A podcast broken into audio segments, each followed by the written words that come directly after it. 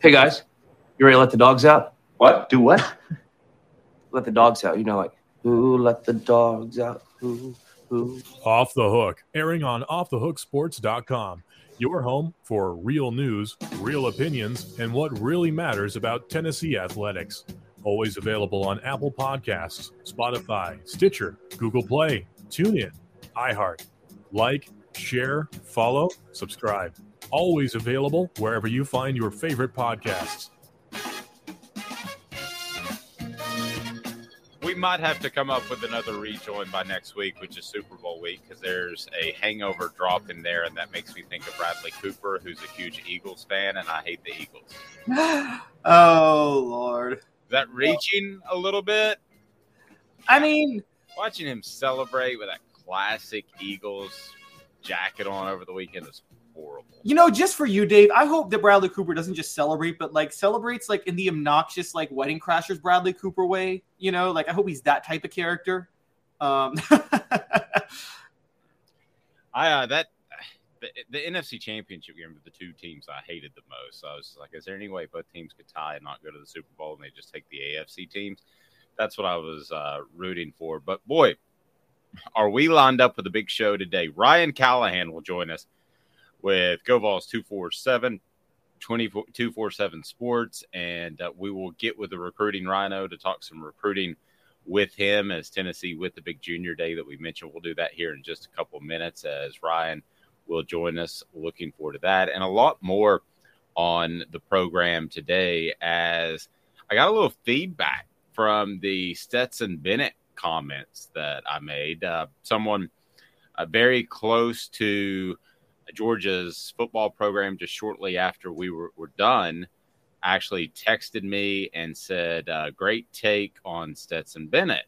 And I didn't know what part exactly that he meant. You know, Stetson Bennett was arrested for knocking on doors and public intoxication, the former Georgia quarterback who was somehow at a Heisman Trophy ceremony that he shouldn't have been at. But uh, the contention among uh, a lot of people is that there was this sense of entitlement uh, from his last season. And I use the analogy, which was standing on third base and you think you hit a triple. Well, what that means is that you got to third base somehow, but hitting a triple is pretty difficult, and that's not necessarily how you got there. You could have been walked, you could have uh, been uh, pushed around by a hit, and suddenly you're standing on third base. Well, that's that's Stetson Bennett to a T, according to the guy who reached out to me. There is a sense of entitlement. And really, let's be honest, there are 25 other quarterbacks that could have won a couple of championships. I firmly believe that. That's not hyperbole. Had they had that defense and the rest of the team around them, and, and Kirby Smart is an excellent motivator. So I found it interesting that uh, somebody very close to the Georgia program said they didn't want to say it publicly, but reached out to me yesterday and said that Stetson Bennett, uh, yes, does have a sense of entitlement. So a little bit later in the program, I want to ask would Stetson Bennett have started for the Vols, which I know sounds crazy, but I think you could make a strong argument uh, for or against. Also, why Tennessee's basketball team will not make the Final Four and if the Vols uh, had Alontae Taylor, who was at the basketball game over the weekend playing in the NFL, would they have made the college football playoff in 2022? In other words, were they one key player away? And Lady Vols, Kellie Harper, she is on the hot seat. So we'll address that. So uh, a lot going on, but your thoughts on uh, the the Stetson Bennett reaction that I got uh, yesterday. I was a little surprised somebody reached out and wanted to share that, but they did, and that's what they thought. Sense of entitlement is how he's viewed around the program. it's funny. I did not see that from him initially, and it's it, it, I, it doesn't surprise me. You know who Stetson Bennett is now reminding me of? The more I hear about this, is AJ McCarron at Alabama. I don't know if do you remember how much AJ McCarron acted like he was a, a superstar above the team at Alabama? Yes. Um, it just I remember him showing up his center in the national championship game for a bad snap just to kind of show himself up. I also remember after Alabama lost to Auburn on that kick six, AJ McCarron wasn't with the rest of his team. He went to go hug his mom, his grandmom, and his supermodel wife or girlfriend at the time, um, the one that Brent Musburger was so obsessed with. Oh, she's so good looking. Uh, that was the creepiest thing on television ever. It, it really was. But AJ McCarron did that, and he carried himself like he was a Peyton Manning or Tom Brady type when everybody knew that you and I could have started at quarterback for those Alabama teams and won national championships. And I remember the year after AJ McCarron left, um, after Blake Sims lost his first game at Alabama. Keep in mind, Alabama never went undefeated with AJ McCarron at quarterback. AJ McCarron goes on a radio show and all but says they just don't have the leader like I was when I was at Alabama. And I just think that, you know, Stetson Bennett is giving off those type of vibes. He's not as obnoxious. I think AJ McCarron was the worst case of all time of being on third and thinking you hit a triple. Um, but if if what you tell me is true, Stetson Bennett seems to be giving off those same vibes. So we're gonna have to see how that plays out going forward. Let's hope that you know I or I don't really hope or care, but you know I wonder if Stetson Bennett is going to take shots at Georgia next year if they don't win the national title and go off the vibe of well, if I were there, we would have won another one. Yeah, and you don't want to walk in a, into an NFL locker room with with a sense of entitlement. It's one thing to come in and I'll tie this back to Nico. Uh, that I think he he's come in with a sense of confidence, but not cockiness, not a sense of I step in, I'm going to start. He's uh, from people I talk to that uh, are it within the program, just very impressive. I talked to somebody just recently that it was just they were really worried about you know, this person was worried in particular that he could come in and kind of be this cocky young man with all the attention he's gotten, but that hasn't been the case. You can walk into a locker room and be confident. You can walk into a locker room and even be cocky, but you you don't want to walk into a locker room and say that hey, this is my starting job because I'm the hot freshman in town.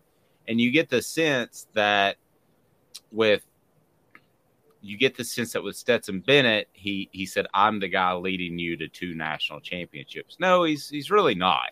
I mean, there are a lot of guys that could have done that. I, I just said the number 25. Do you think that's too high or too low of, of quarterbacks that could have stepped in there and and won a couple of championships? And I don't say those sorts of things lightly. I'm not trying just to get a reaction from Georgia fans, but I believe that there are 25 guys that played college football last year that could have won a championship with that team.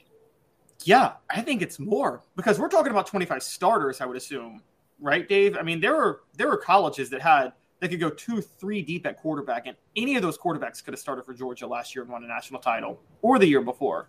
And you're right, you don't want to go in, uh, particularly from the, you know high school to college is bad enough, but college to the NFL acting like that, the whole "don't you remember what I did in college"? Nobody cares in the NFL, and that's when you start to see. Um, that's when you see that, that's when you start to see those NFL players talking about how great they were in college and using it as kind of a leverage point to say they have credibility to say anything. Um, again, that's I harken back to AJ McCarron. He took a shot at Nick Saban after he was riding the bench at Cincinnati because he wasn't really that good, and so he had to sneak in. A, Don't you remember how great I was in college? Yeah, no one cared, and no one's going to care about that with Stetson Bennett either. And so it's uh, look, I'm, i got to be honest. I didn't see this with Stetson Bennett. I thought Stetson Bennett was actually a well-grounded dude until about about a week ago.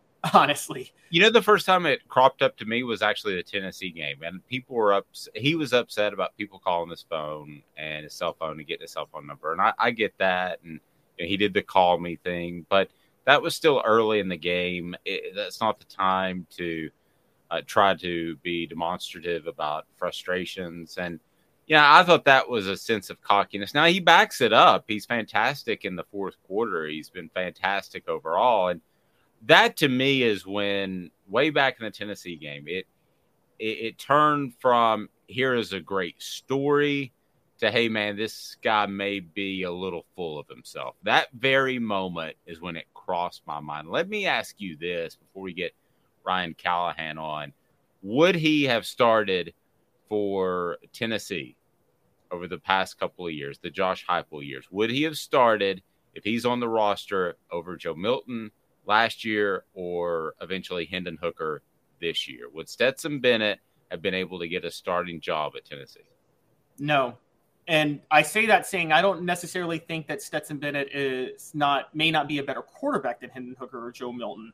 But I say that talking about Josh Heupel's system, I think one you you've got to be able to read a safety, so you need a little bit of height, you need a little bit of size playing quarterback in the system, and you got to have a good deep ball. And even though Stetson Bennett may be more accurate than Hendon Hooker, which that's debatable, but I I I I'd concede that point.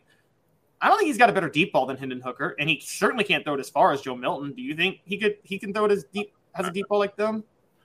No, and great point about the height to have a little bit more vision. Sometimes that's overhyped, but not in this case. I think you need to see over top. And the other thing about Stetson Bennett, if he has this attitude, that's a good thing to get on the field at Georgia. They didn't want, they didn't need anybody with an attitude at Tennessee. They didn't need any pers- uh, possible distractions. And if he steps in with an attitude and rubs some people the wrong way, we've seen the quarterback group rub people the wrong way, the way they were handled at Tennessee before. If you want to go back to 2005, so uh, yeah, I, I I don't think he would have been a good fit. I don't think he would have started for Tennessee. I don't think he would have played for Tennessee. I don't think he would have been Josh Heupel's kind of kind of player had he been on Pruitt's team when Heupel took over. I think he would have been one of those guys like Brian Maurer, who was asked uh, to exit stage left. I don't think he would have even been on the team to compete in the fall. If, if what I'm told yesterday, based off of our conversation, that he's entitled is true. Listen, there was no room for anybody to be entitled on this team. I don't care if you'd started 40 games coming into the season. This was a new approach, a new season, and sense of it. I mean, name one player that should have been I'm trying to think of one player that just absolutely said, This is my starting job, and you really don't have a choice because you don't have another direction to go. I mean, the only one who could have maybe said that would have been, we're going to talk about him later in the program, but Alontae Taylor in 2021 could have said that. And Darnell Wright could have said that too, because Darnell Wright was the only five star caliber, caliber lineman. But to their credit, neither one of them did act that way. Darnell Wright really willingly sacrificed his draft stock for a year by moving to left tackle to help the team, which, you know, I, I, I harken back to here's a 05 story for you, Dave. Remember when uh, the coaches wanted to force Jason Allen into safety and he played it for one year?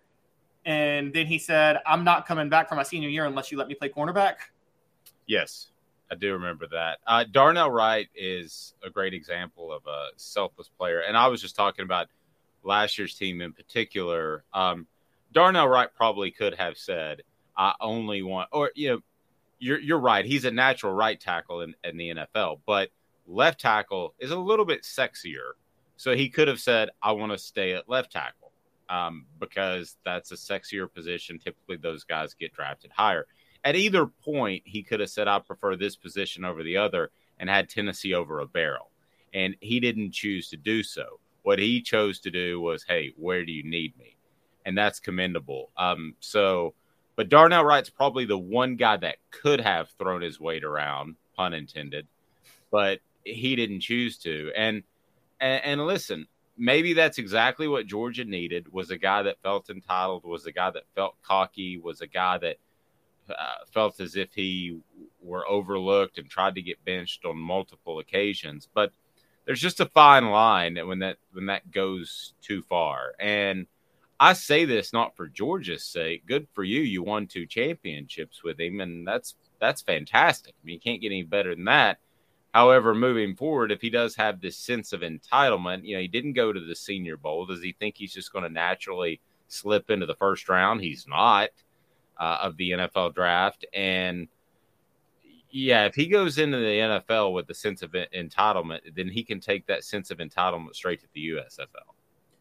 Yeah, I'm going to be a little um I'm going to be a psycho I'm going to be a psychologist for a minute and I'm going to say sometimes the worst thing that can happen to somebody is when they constantly prove people wrong because they start to think they're invincible when that happens. And so when anybody's telling them they shouldn't be a certain way, they don't listen because they're like, I've already proved all these other people wrong. So why do I need to listen to you? Um, I'm just going to transition into music for a minute. And I'm going to say, guys, that's what happened to Kanye West. Kanye West spent years proving everybody wrong in the music game to the point that he felt he could do whatever he wanted because he had so constantly proven people wrong. So when people were saying, Kanye, don't do that, Kanye, don't say that, he's like, why do I need to listen to you? I've gotten this far not listening to anybody. And let's go, let, us go to the uh, Kanye expert, Ryan Callahan. knows more Kanye than anybody I know. Ryan, how are you, sir? Uh, doing well. Yeah, just listen to some Kanye as as we speak. No, just kidding. Yeah. Oh, I didn't think you were. Ryan's appearance today brought to you by Craft Treats. Go to crafttreats.com, use the promo code off the hook, and you get 20% off. And Craft Treats has all of the treats you might need, including the chill pill CBD for your pet when it comes to anxiety or when it comes to I don't know, arthritis pain. They have that and digestive problems. So uh, go to Craft Treats, use the promo code off the hook for 20% off. Hit like and share. We greatly appreciate that. And if you haven't subscribed yet, do that. So, Ryan, um, I can remember a time where you and I, not together, but for different entities, would work from 6 a.m. to 9 o'clock at night or later on signing day. What will your signing day schedule look like this year? Uh, probably look for a donut somewhere tomorrow morning. No, I don't know. It won't be a won't be a typical signing day. That's that's for sure. Uh, I mean, we're kind of used to this now, but yeah, it's uh, not not a whole lot to worry about this year, especially if you're covering Tennessee or following Tennessee. There's, uh, there's just really nothing to watch uh, going into Wednesday that we know of anyway. So we'll uh, it'll be a laid back morning by by signing day standards. There will still be some things to do, of course, plenty of stuff going on on the site, but yeah, not not a whole lot to follow. Is there anybody that you think could crop up, could pop up? Because I was told by somebody at UT that they, they don't expect to sign anybody, but things can change. Anybody you've heard of that's possible? No, I, I don't think so. Unless Tennessee just pulls a rabbit out of a hat that we're we're totally not expecting. You know, no one no one has visited um, in, in the month of January that that looks like a possibility for Tennessee. You know, their their focus has kind of been on the transfer portal, um, and, and, always this time of year you're lining up preferred walk on possibilities. So if anyone was to announce something, uh, you know, anytime in the next couple days, it would be a preferred walk on edition in, in all likelihood, as opposed to a scholarship edition. Um, so the, the more intrigue has been on the transfer portal side of things over the past few weeks, and and the 2024 class. Tennessee's are, are obviously moved on already, uh, along with pretty much everyone else in the country to the 2024 class. Uh, even if you're trying to add a couple more names late to the 2023 class, that's something you have to do. But that's kind of been the focus for Tennessee, just the portal in 2024, and anything that happens tomorrow would be completely out of left field and, and totally unexpected. So no, I don't really think there's anyone to watch. I can remember one time suggesting an early signing day, and uh, I was on the air at that particular time, and somebody from Tennessee's recruiting office texted me and said, That would absolutely kill us. Are you an idiot?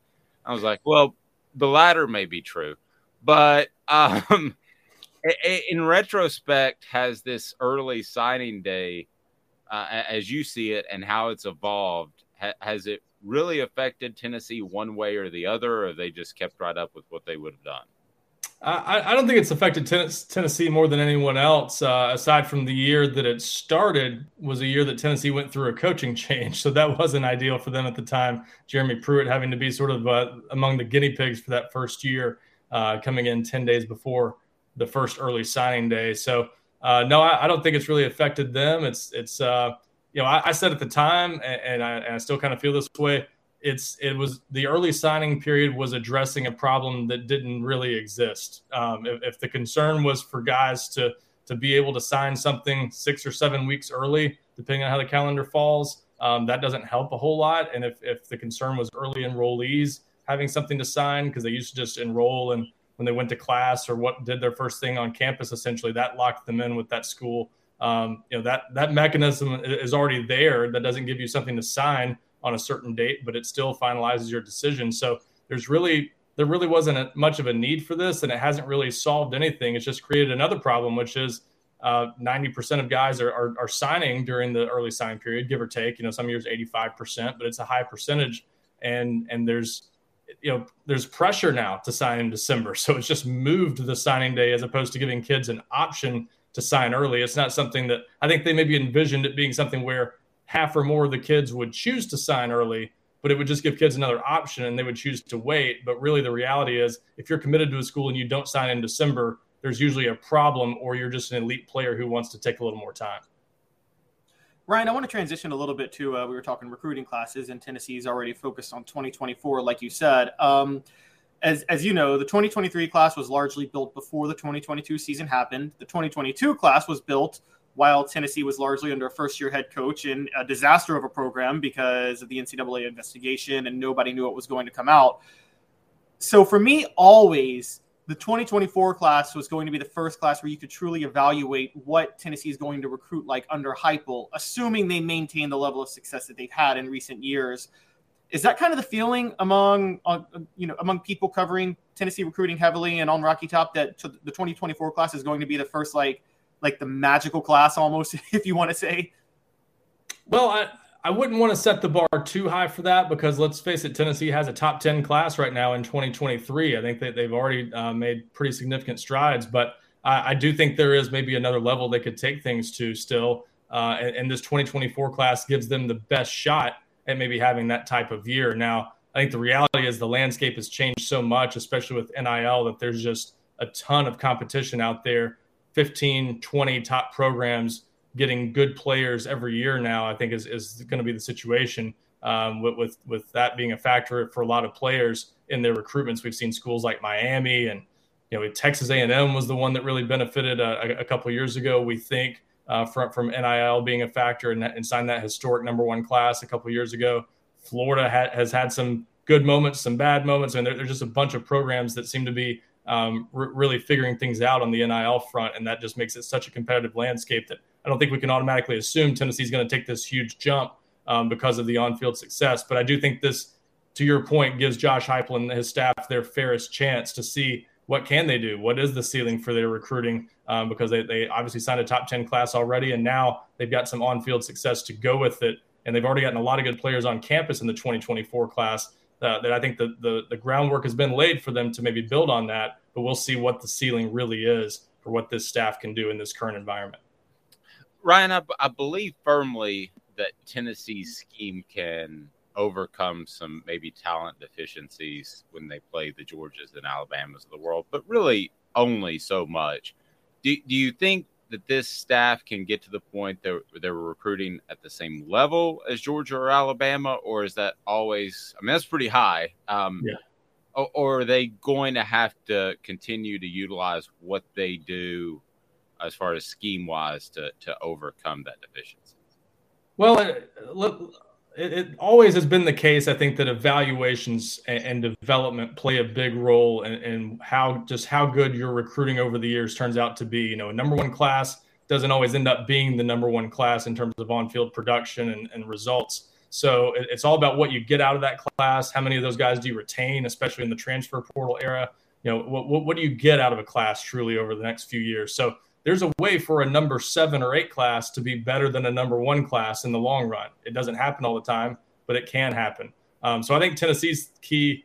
They, have just got to maximize what they have. But I, I've always been a big believer. If you're in the SEC or any conference and you're signing top 10 classes on a regular basis, you can compete with anybody.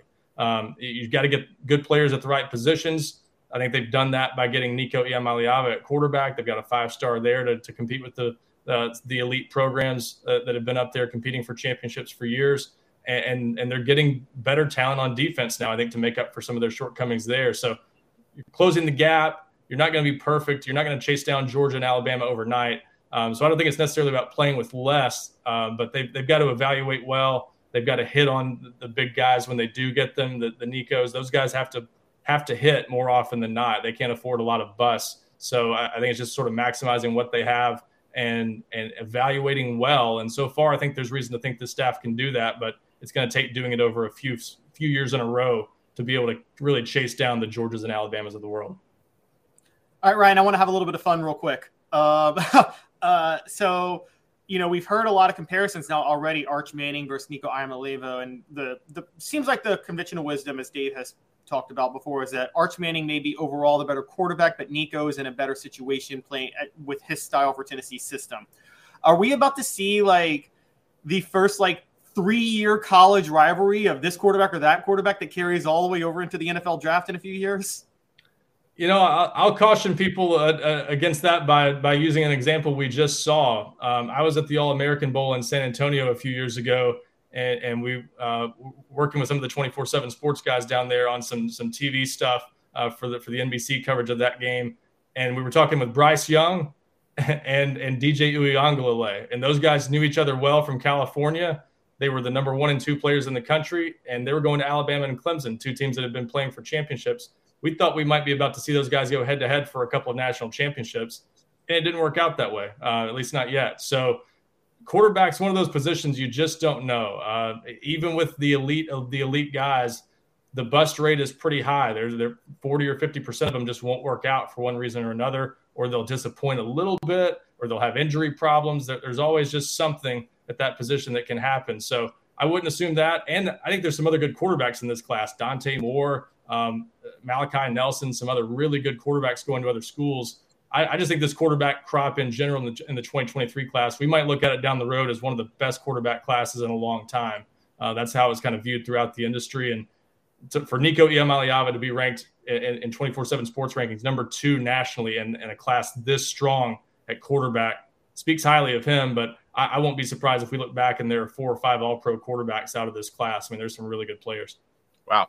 Ryan, who were some guys over the weekend you felt like Tennessee made really good progress with for the 2024 class?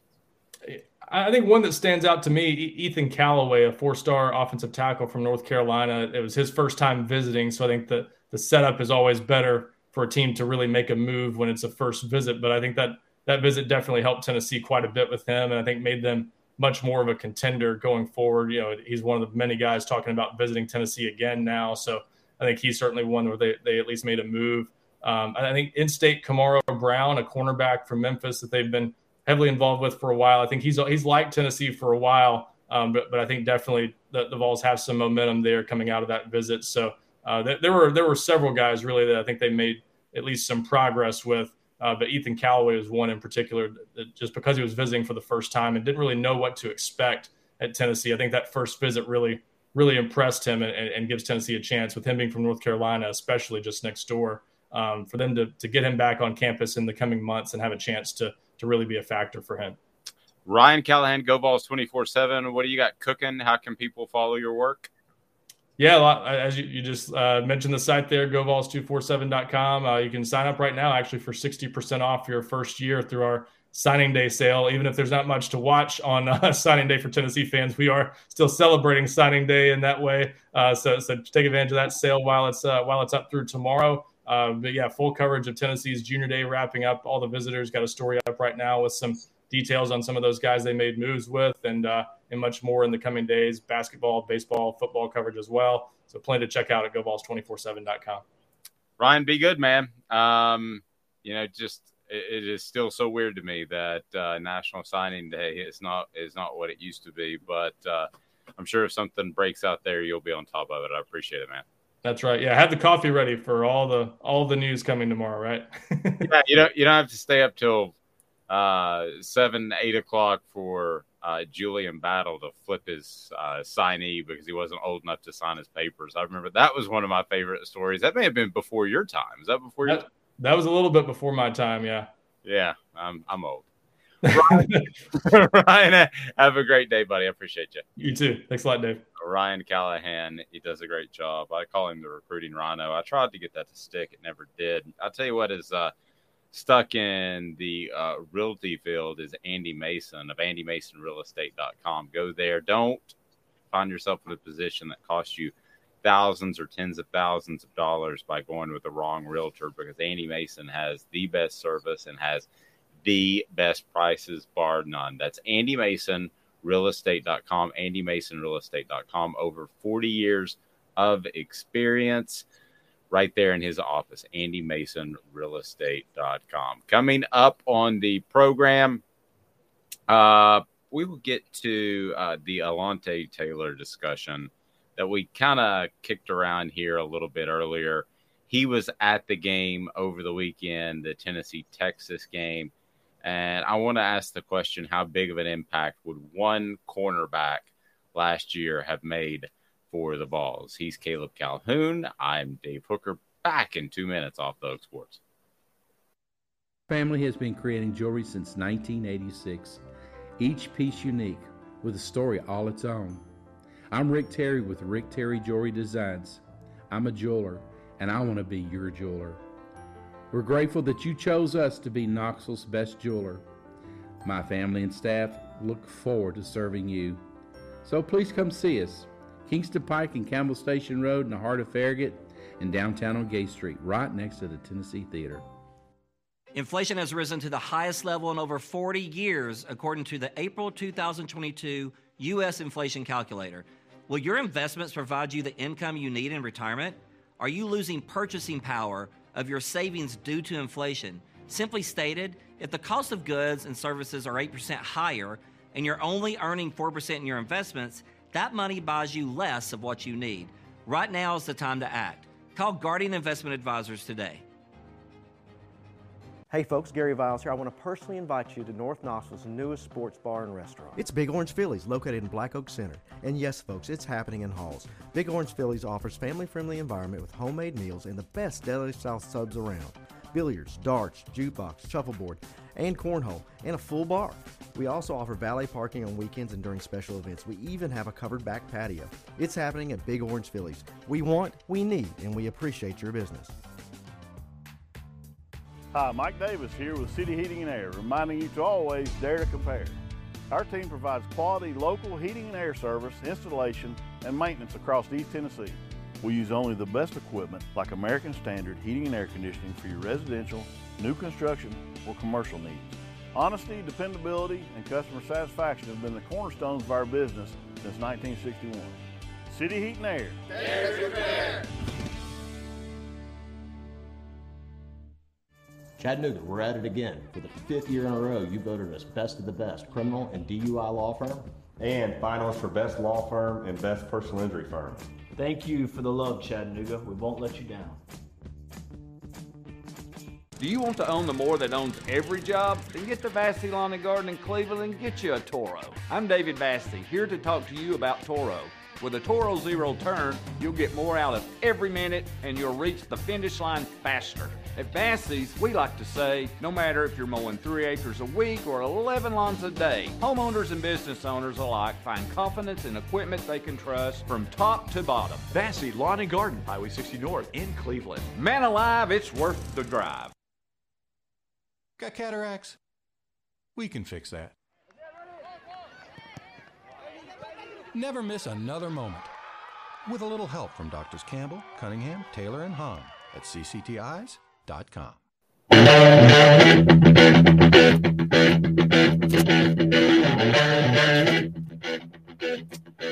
want to remind you that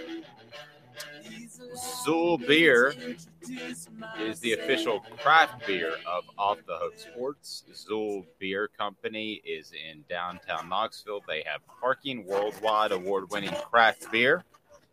XULbeer.com, XULbeer.com for those on our audio platforms. XUL Beer, the official craft beer of Off the Hook Sports. So, Tennessee with the uh, signing day tomorrow, as other schools will will have it as well. And um, Caleb, I'll say this: um, as I mentioned before the break, we had uh, I, I, mentioned an early signing day years ago, back in I guess 2008, and my thoughts were to do this, and I I still I, we didn't have a chance to ask Ryan about this, but I, I would still say this would work is to have an early signing period in August before a young man's senior year, so that you you sew up the guys. And I think the percentage of signees, while now it's ninety percent in the early signing period in December, the the big time names sign, I would say that it would only be 20 25 percent. And basically, what you're doing is you're sewing up the guys that are diehards that are going to come to your school no matter what. And that way you don't have to babysit the guy who is, let's say in Tennessee's case, a Knoxville guy, and he, um, his, his uncle went to. Well, uh, I'll give you an example. How about the Berries? the, the the Berry twin brothers. Their dad went to Tennessee. Eric went to Tennessee. They were going to Tennessee the whole time. Okay, so why not allow them to go ahead and sign in August? Forget about that December early signing period, and you sew up the twenty to twenty five percent of the guys that you know are coming, and you don't have to babysit them through the se- senior season. That was always my my idea, my thoughts. What do you think? I mean, that's not a bad idea either. I don't really think the sign. I don't think when you have the signing period changes much of anything. Quite honestly, um, my only thing with the early signing period in August is I think it's very um, player unfriendly. Um, and I just say that covering recruiting in 2017 when Butch Jones had a lot of high profile recruits. It looked like after 2016 he was in the process of potentially securing a top five class again for 2017. Then the program turned into a dumpster fire and I think those players should be, even if they're diehard, should have the chance to um, look elsewhere. You know, I, I know you talked with Cooper Mays. A lot of Tennessee fans felt the type of way when Cade Mays backed out of his commitment to go to Georgia. I was ultra defensive of Cade Mays at that time. I just said, guys, does any if you're in Cade Mays' position, forget if you're a big, huge Tennessee fan and your whole family grew up ten- is, is Tennessee. You would not have wanted to commit to that program at that time if you're a five star recruit. It was on fire and, and let me let me add a qualification to that. You would have to have a scenario in which if a if a head coach leaves, then they're released from the, the from their signed letter of intent. So yes, I would de- I, I wouldn't want somebody stuck into that sort of position. I agree with you. And but then you get into the situation of what if their uh, position coach leaves? What if their recruiter leaves? What if the coordinator leaves? I mean, at what point do you release somebody from their their signed NIL if it's in August? That that's where it gets really slippery and and really goofy really quick. Yeah, I just like I just like the old system where it's just okay. National Signing Day is February, and that that gets you a chance to enroll for spring practice if you can, or you're an early enrollee, and if you are and if you enroll early, that's effectively an early signing anyway. So it, I don't think we need. I, I'm with Ryan. I don't think we needed this early signing period necessarily. No, and the other thing too, why Tennessee didn't want it under the former regime is because they did an awful lot of recruiting uh, in January and closed some guys and flipped some guys, and anybody that relies on out-of-state talent would not want an earlier signing period like in August. So I understood that from Tennessee's perspective. Um, the one thing that they've done from a PR standpoint, let's forget about what's right for the players or what's right for the coaches is the NFL puts itself out on center stage pretty much every month of the year. If it's not the draft, the season, uh, reporting for off-season workouts, they're always on the radar. Well, college football has kind of taken itself off the radar in January, Caleb, and I don't think that's I don't think that's good. I think you you had a lot of talk about recruiting, right now you know, portions of the program brought to you by Biles Automotive Group, and Biles Automotive Group is the epicenter of car buying in Knoxville. It's right there on Callahan, and it is beautiful because they have car selection. They also have just an incredible uh, amount of integrity when they come to the deals that they provide you. And I'm telling you, if you need your car worked on, then you have got to check out uh, Biles Automotive Group on Callahan. Biles Automotive Group. They want, they need, and they appreciate your business. It's absolutely great. Okay, so let's get to the topic that I wanted to dive into. And I saw Alontae Taylor, and I texted you over the weekend. Alontae Taylor was at the Tennessee Texas game. And Alontae Taylor has turned into a very good player.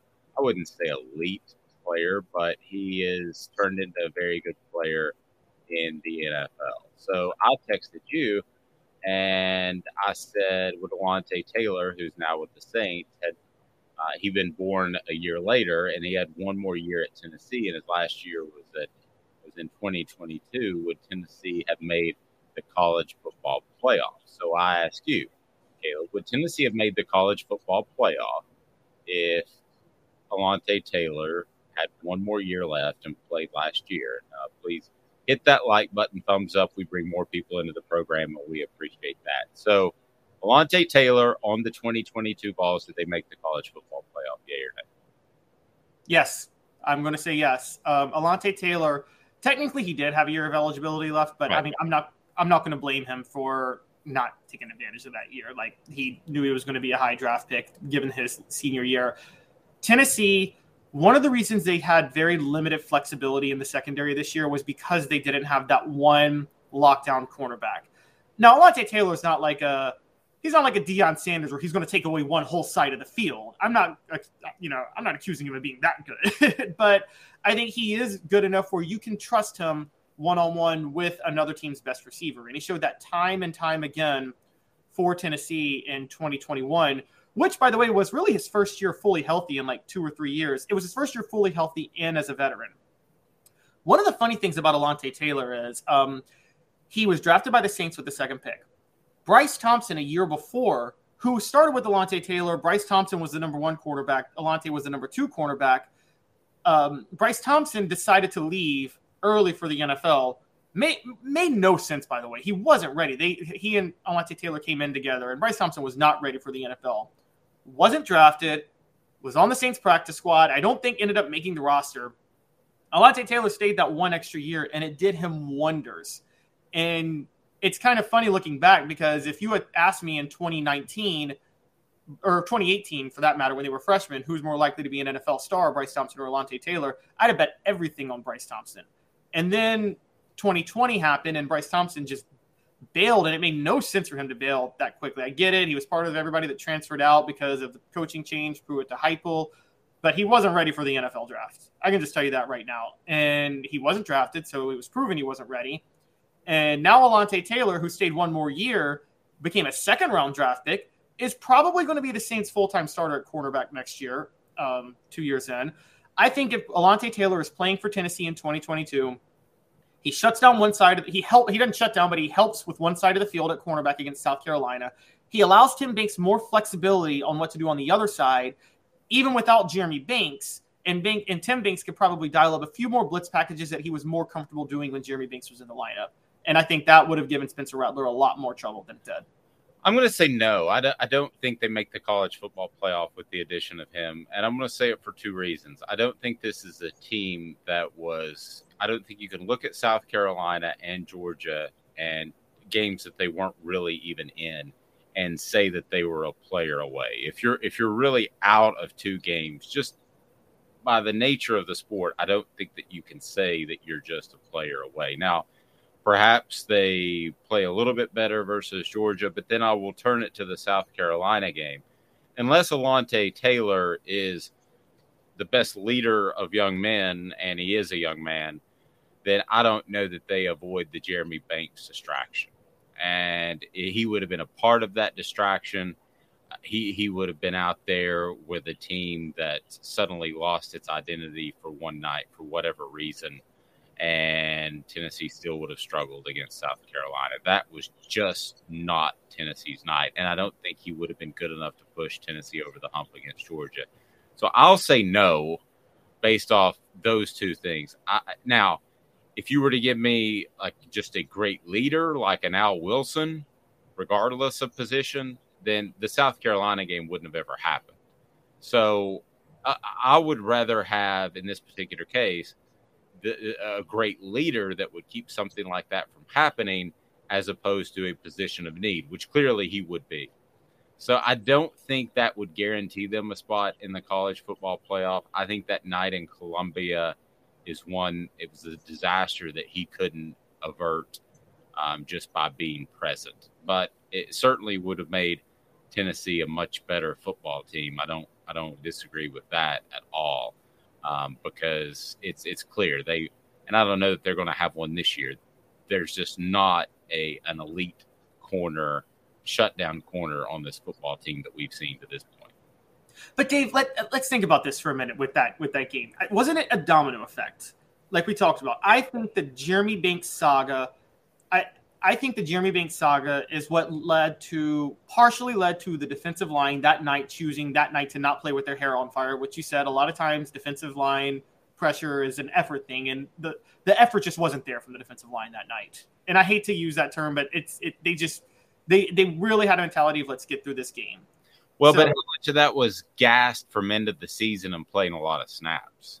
It might have been that too. I mean, it might have been that too, but I'm talking about the domino effect of Jeremy Banks. It was a combination of that, a combination of Tim Banks now not being able to do his stunts that he wants to do because Jeremy Banks isn't in there.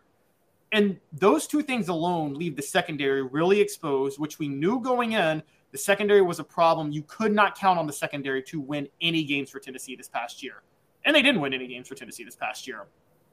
I think if Alontae Taylor is there, I think you have a lot more freedom and creativity in the secondary to where even if the defensive line doesn't play with its hair on fire the way they should, even if you can't do the different blitz packages you want to do, there are at least two drives where Tennessee doesn't allow a touchdown on. Remember, they allowed a touchdown on all but one real drive in that game.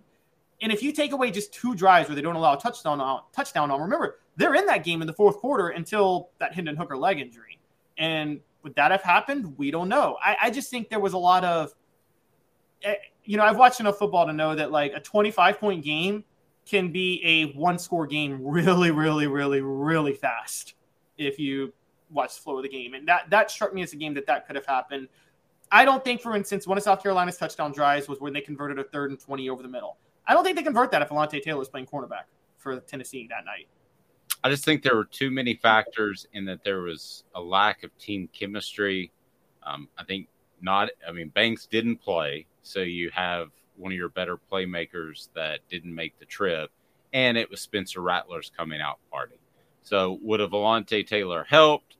Yes, maybe. I mean, I, I I'm not even sure how much he would have helped that night because the whole defense was so dysfunctional. It's kind of like getting uh, a, a, paint job on a Yugo.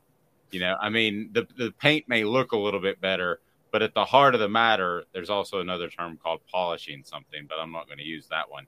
But a fresh coat of paint on a Yugo, it's still a Yugo, and that night they were a Yugo. But you know, may have been some other games in, in which he would have helped as well that wouldn't have been as close. Certainly, they could have used him. I would argue that of any of their recent players, I can't think of one that they would have that they would have wanted any more last year because of the position of need. But I just don't see him flipping it um, personally. Uh, maybe, maybe he does, but I think isn't number one cornerback like isn't a lockdown corner like one of the few positions in football that like can completely change the complexity of an entire 11 man unit like completely frees up your strategy if you have a one if you have a lockdown corner no i agree i just think that was destiny that night i don't think that if Deion sanders in his prime was out there that it, they would have won that night i think there were just too many problems but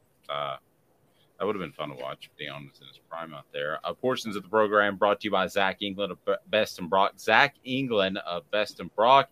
You can go to bestlawhb.com. Here's the great part about Zach is he can go toe to toe with those uh, insurance attorneys that are going to try to make sure you get as little as possible for your personal injury accident. Well, he's going to get you your best and he's going to take care of you and when it comes to personal injury attorneys in Chattanooga, there is no one like him. Zach's got your back. Zach England of Best and Brock. So coming up on the program, I tell you what, there are a lot of people who think that Tennessee can make the Final Four. I want to know what Caleb thinks after this. Give me two minutes. We're right back with you off the Hook Sports. Sun, sand, and salt water, the beach is a very relaxing place. Unless you wear contacts. Ow! Open your eyes to the best the beach has to offer with LASIK vision correction from Campbell Cunningham Laser Center. Ah. Do you want to own the more that owns every job? Then get to Vassy Lawn and Garden in Cleveland and get you a Toro. I'm David Vassy, here to talk to you about Toro. With a Toro Zero Turn, you'll get more out of every minute and you'll reach the finish line faster. At Vassy's, we like to say, no matter if you're mowing three acres a week or 11 lawns a day, homeowners and business owners alike find confidence in equipment they can trust from top to bottom. Vassy Lawn and Garden, Highway 60 North in Cleveland. Man alive, it's worth the drive. Hey folks, Gary Viles here, Viles Automotive on Callahan Drive. I've been selling cars here in East Tennessee for 27 years. In that time, I've come to realize it's not about the car. It's about you, the customer. So I'm here to take care of you just like family. Good credit, bad credit, you name it, we can get you taken care of. If we don't have it, we can find it for you. We go across the country to get any vehicle that you want. And here at Viles Automotive, we don't believe in fake numbers. We just give you great deals. And as always, we want, we need, and we appreciate your business. Hi, Mike Davis here with City Heating and Air, reminding you to always dare to compare. Our team provides quality local heating and air service, installation, and maintenance across East Tennessee. We use only the best equipment like American Standard heating and air conditioning for your residential, new construction, or commercial needs. Honesty, dependability, and customer satisfaction have been the cornerstones of our business since 1961. City Heat and Air. There's your bear. Chattanooga, we're at it again. For the fifth year in a row, you voted us best of the best criminal and DUI law firm. And finalist for best law firm and best personal injury firm. Thank you for the love, Chattanooga. We won't let you down. Our family has been creating jewelry since 1986, each piece unique with a story all its own. I'm Rick Terry with Rick Terry Jewelry Designs. I'm a jeweler, and I want to be your jeweler. We're grateful that you chose us to be Knoxville's best jeweler. My family and staff look forward to serving you. So please come see us. Kingston Pike and Campbell Station Road in the heart of Farragut and downtown on Gay Street, right next to the Tennessee Theater. Kingdom, you must choose fire. I won't stop rocking till I retire. Now we rock the party and come correct. All people on time and rhyme connect. Got the right to flow and to elect. Another rapper can't stand it, but give us respect. I wanna rock. Whoever put this song together had a lot of free time. Welcome back to the program. Um, so Caleb says that Alontae Taylor would be would have been no help last year. No, he says Tennessee makes college football playoff. We'll get your thoughts on the message board if you want to go ahead and weigh in. We'd love to see that. And does Tennessee make the college football playoff if Alontae Taylor is part of this team? So he was at the game on uh, Saturday, which leads us right into Tennessee basketball. Great place to watch Tennessee basketball. It's Big Orange Phillies on Maynardville Pike. Big Orange Phillies just has fantastic food. I'm here to tell you, if you're anywhere in the North Knoxville area, Big Orange Phillies is for you. Big Orange Phillies is close to Maynardville. It's close to North Knoxville, like Halls and uh, Carnes, Tal, and all that area.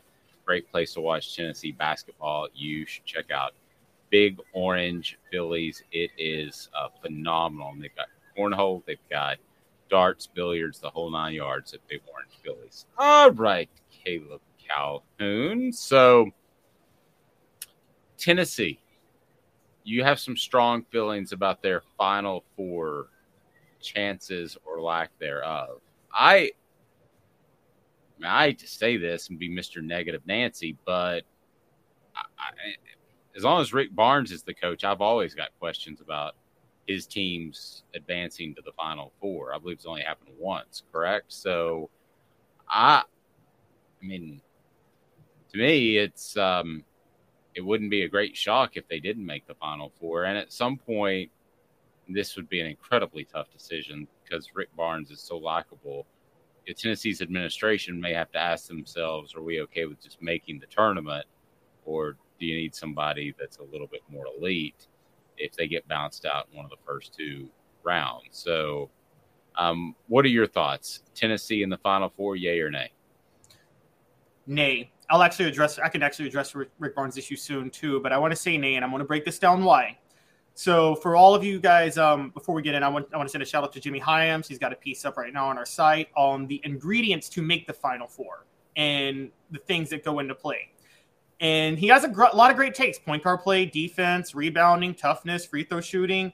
And he actually is almost there in his take on why Tennessee could struggle to make the Final Four. He talks about the offense and says that they have these four to five minute droughts where they don't score, and they're not always great at getting to the basket when things break down. Both things are true.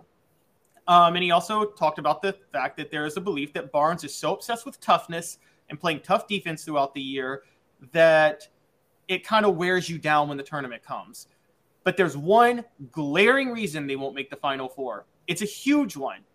Tennessee, in that Texas game that everybody thought was a complete game, was 6 of 19 from three, 31.6%. On the year, they are thir- um, 33.9%. No one since the shot clock has been moved back to 30 seconds in 2015 which that was long overdue, by the way. College basketball was a terrible sport before they moved the shot clock down to 30 seconds. Um, no one has made the Final Four not shooting at least 36% from three. Guys, it's a new day of college basketball. It's getting a little bit closer to the NBA in this way, in the sense that the, the analytics are, have made this clear. The three point shot is more important than the mid range shot. Rick Barnes seems to be allergic to some of the changes in college basketball. He still loves defense. He still loves, you know, having two to three big guys for the size advantage, and he'll sacrifice three point shooting for that. Guys, I'm going to say this defense does not win championships in college basketball. It doesn't. People who tell you defense and toughness wins championships are people who think Hoosiers made sense as a movie. Okay, yesterday was Gene Hackman's birthday. That whole pass four times before you score would be the dumbest strategy in any level of basketball, in any era of basketball. In never, actually, I've never actually seen Hoosiers the whole way through. Well, Hoosiers what about it was about an underman team. The true story somewhat in Indiana that won, won the state title, but they, you know, it was the 1980s, so they tried to be the Gene Hackman be the coach, all about team ball and fundamentals and all those lame things that they talk about, and as if other teams don't stress those stuff. But ah, he, I, I think I, I mean, I, I think I got, I get the concept of Hoosiers, the, the, the great underdog story. But here, here is, here is what frustrates me about this Tennessee basketball team. This should not be an underdog story. I mean, yes. this, this is a team that has talent, and this is the team that I thought the guard play was going to be extraordinary. And I think the guard play of, of which you, you mentioned uh, with the three point shooting has been very average. I mean, how would you describe the guard play to this point in the season? Yeah, it's been it it it has been very average, and part of that is you have one a guy in Josiah Jordan James who was banged up early in the year is finally getting his rhythm back, but then you have your only true point guard is Zakai Zeigler, and you've talked enough about how out of control he plays at times. Um, Tyreke Key is more of a scoring guard, a combo guard. So there's not like it kind of could remind me of that Chris Lofton's senior year. Wait, uh, okay, sorry, I have to respond. Elias Gray says, How do we explain Tennessee holding opponents to 22% from three? In March Madness, you're not going to hold every opponent to 22% from three.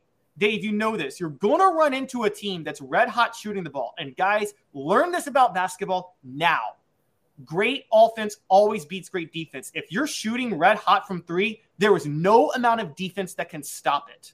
That's what the Warriors have figured out in the NBA. And so Tennessee will run into a team that shoots really well from three. There is nothing they can do to stop it. And if, unless they can shoot themselves. And we're talking about it. You're right. The guard play, if it gets into a three point shootout, Dave, do you really have faith in this team to be able to hang with another team to, to, to outshoot another team?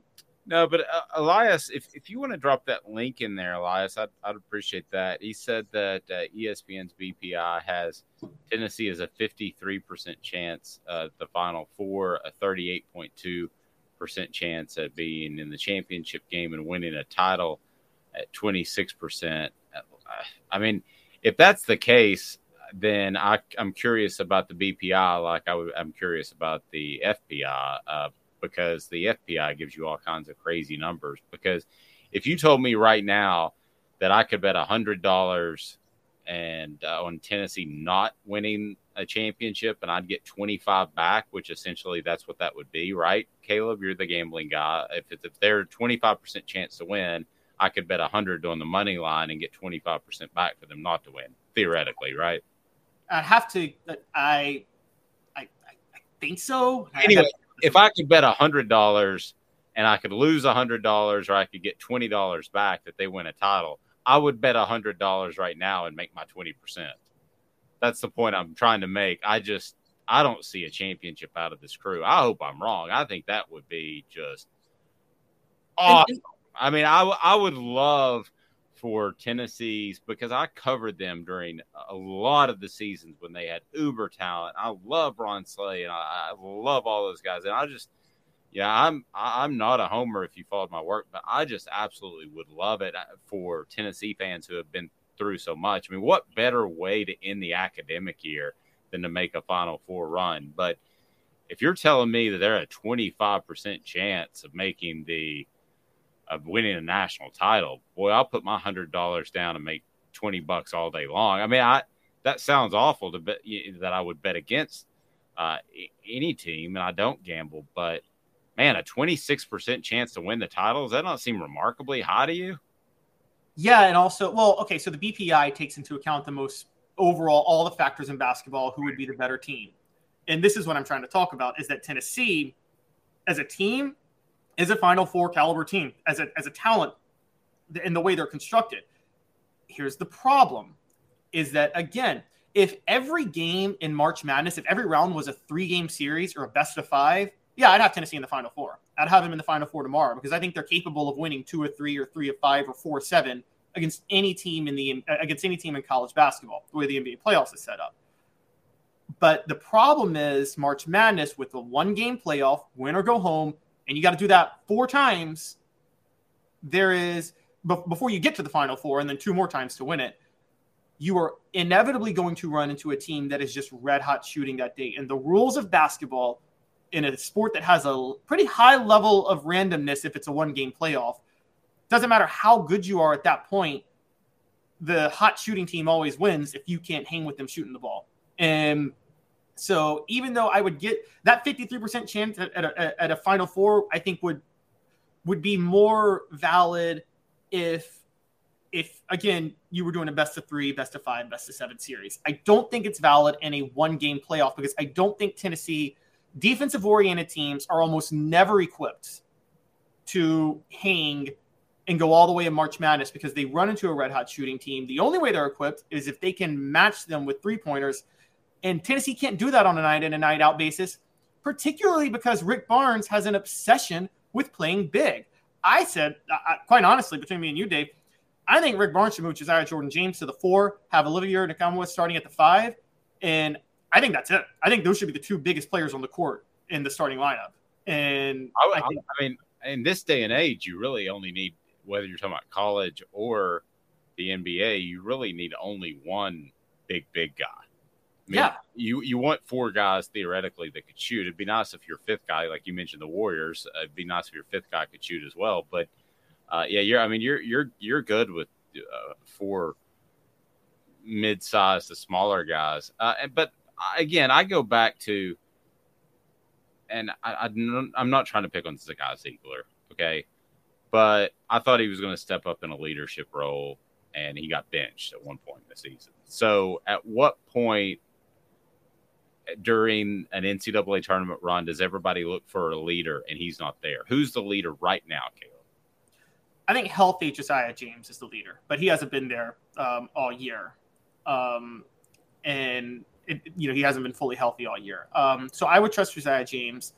I could see him being the leader. The question is, again, I can't see, you know, he played red hot for a little while. Uh, I think it was about a week ago, but can you turn to Josiah James to be able to uh, hit shots from outside regularly. Hell, Santiago, Vesco- Santiago Vescovi has actually been pretty inconsistent this year relative to what he's been in years past. And so I just think that, again, I've, I've covered enough Rick Barnes teams to know this is what's going to happen. Um, there's going to be a team that, and, and people think last year was that Michigan plays big, and so that's how Tennessee struggled. That's partially true, but Michigan also shot well from outside, and Tennessee was just off that day. Not to mention, by the way, I want to point this out, but they were less than 70% from the free throw line last weekend. Um, I, I, just think that, again, I, I don't, I, but I'm with you. You know, it's, Zakai Zeigler is going to, that's the one true point guard on the team, and he's going to play out of control and he's going to make some mistakes. Um, it's funny, Ron Slade mentioned Tony Harris, I guess it was about two weeks ago. And some people feel, and I think you would probably feel, that that was probably the reason that every, also with poor coaching, which in Jerry Green at the time, that was the reason Tennessee never, they always lost to a lower seed team in the NCAA tournament under Jerry Green. All four years they were eliminated, they lost to a lower seed team. And I think that had a lot to do with Tony Harris certain at certain times playing out of control. They should have gone to the Final Four one year. They had a huge lead on North Carolina and blew it because they didn't know how to run their offense when North Carolina made a comeback in the Sweet 16. Well, the other factor in that game is, and North Carolina got very lucky. I remember being at that game, and uh, Brendan Haywood uh, was in foul trouble or fouled out, and they brought in um, who was the kid who played defensive end for them? Julius Peppers. Yeah, they brought in Julius Peppers, and he just lit it up. Uh, and not necessarily from a scoring perspective, but he was just an athletic force off the bench. I don't know that they would have put him in if not for Hayward getting in foul trouble. So fortune yet again was against the Vols, and and really what killed them is um, somebody came up to me and goes, "Hey, it looks like we're going to the Final Four. and I'm like, "Easy, champ." Um, Elias saying 2013 Louisville was the last team to win it primarily with defense. Shot clock was 35 seconds in 2013, not 30. It's changed with the 30 second shot clock. True. Yeah, a lot of truth to that. I, I just, um, you know, I think Tennessee could make the Final Four potentially. If you made me choose one or the other, I would say likely not. I think that Tennessee, um, winning a championship to me, if that if that number is correct, twenty six percent, I just find that phenomenal. I mean, who are the other teams that are getting twenty six percent? I mean, I, I mean, Caleb, who are the other? I mean, they, the thing is, right now in in basketball, there is not a dominant team this year, and it feels like we say that almost every year, but it's especially true this year. And how many teams do you think? could win a national championship in college basketball this year? I would. I, mean, I was going to. I, I would say twenty to twenty-five. I agree. I think it's wide open because I don't think any team is that stand out. I mean, you know, Tennessee. We're talking at Tennessee number two. Purdue's number one, and Purdue's kind of built a similar weight. They actually shoot worse from three than Tennessee does, and they're 21 and one right now. Um, and you know, I think that, that that's crazy to think about. I don't think either of those teams can win it. Now, people are going to bring up Tony Bennett and Virginia in 2019. They they are all defense, half court, you you know, all that stuff. But Virginia, what people forgot about that Virginia team was they were really efficient offensively. Yeah, they were. Think, yeah, think Georgia in football this year, where Georgia kept games low scoring, but it wasn't like Georgia couldn't have scored 50 points a game if they wanted to. They just it felt, it felt like that Virginia team, if it had to get a score at, at some point in the game, like it was getting out of hand – that Virginia could get a score. And they ran a lot of back cuts and things like that. But didn't you just feel like if they needed to at some point in the game, whether it's to stop or run or it's at the end of the game, that that Virginia team was going to get to? Oh, easily, easily. It's um they absolutely could. And they could have easily found a way to score when they needed to, and they always were going to do it when they needed it. And you're right. It's it, it was similar to um, there are certain teams where a lot of times we see a team built a certain way, and we assume they can't do other things. I used to say this about the Spurs all the time in basketball. People forgot about the Spurs. Yes, they slowed it down, played inside out, played half court basketball.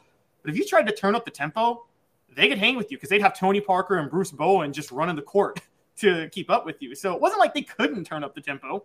It was that they chose to play this other way because that was where they had their best advantage. And that was that Virginia team in 2019. Now, if someone chooses to turn to create a shootout with Tennessee basketball in the NCAA tournament, I, I don't think Tennessee can hang. Hmm. Portions of the program brought to you by Vassy Lawn and Garden. Man alive, it's worth the drive in. Beautiful Cleveland. Vassy Lawn and Garden is within driving distance from Chattanooga, Nashville, and Knoxville. And they have the industrial mowers for your fleet. They have the commercial mowers if you're starting up a landscaping company, or they've got the residential mowers, the right ones. Toro, count on it.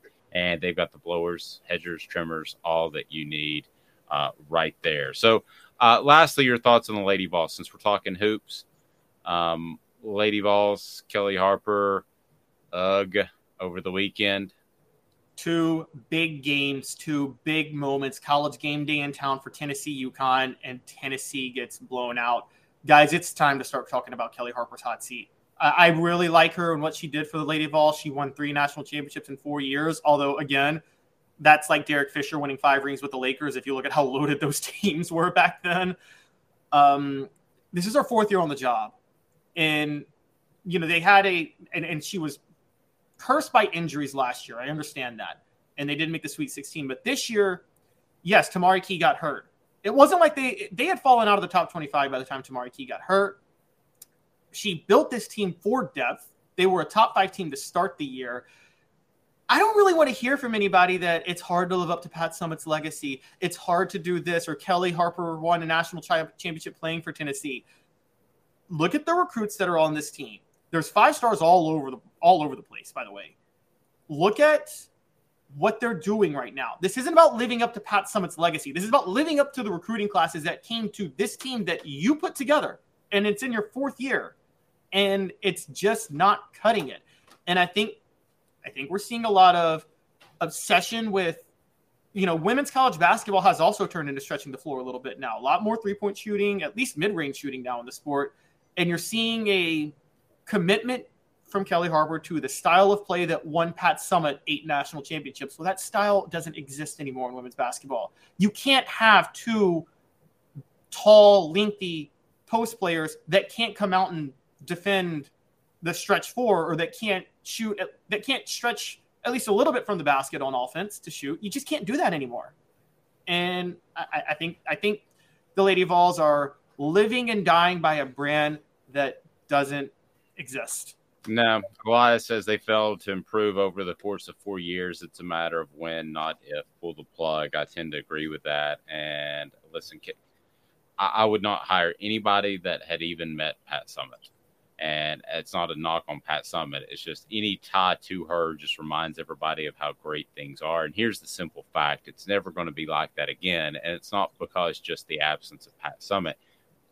Pardon me. Pat Summitt helped, excuse me, build a sport to the point that it is pretty impossible to dominate like she did. That's not going to be the case. You go it, you go into a typical season in the 90s and there were sometimes one in the case of 98 her team there were two there were three maybe four at the most teams that could really win a title otherwise it was a massive upset nowadays there are 12, 14, 16. There are a lot more teams that can win a national title in the women's game.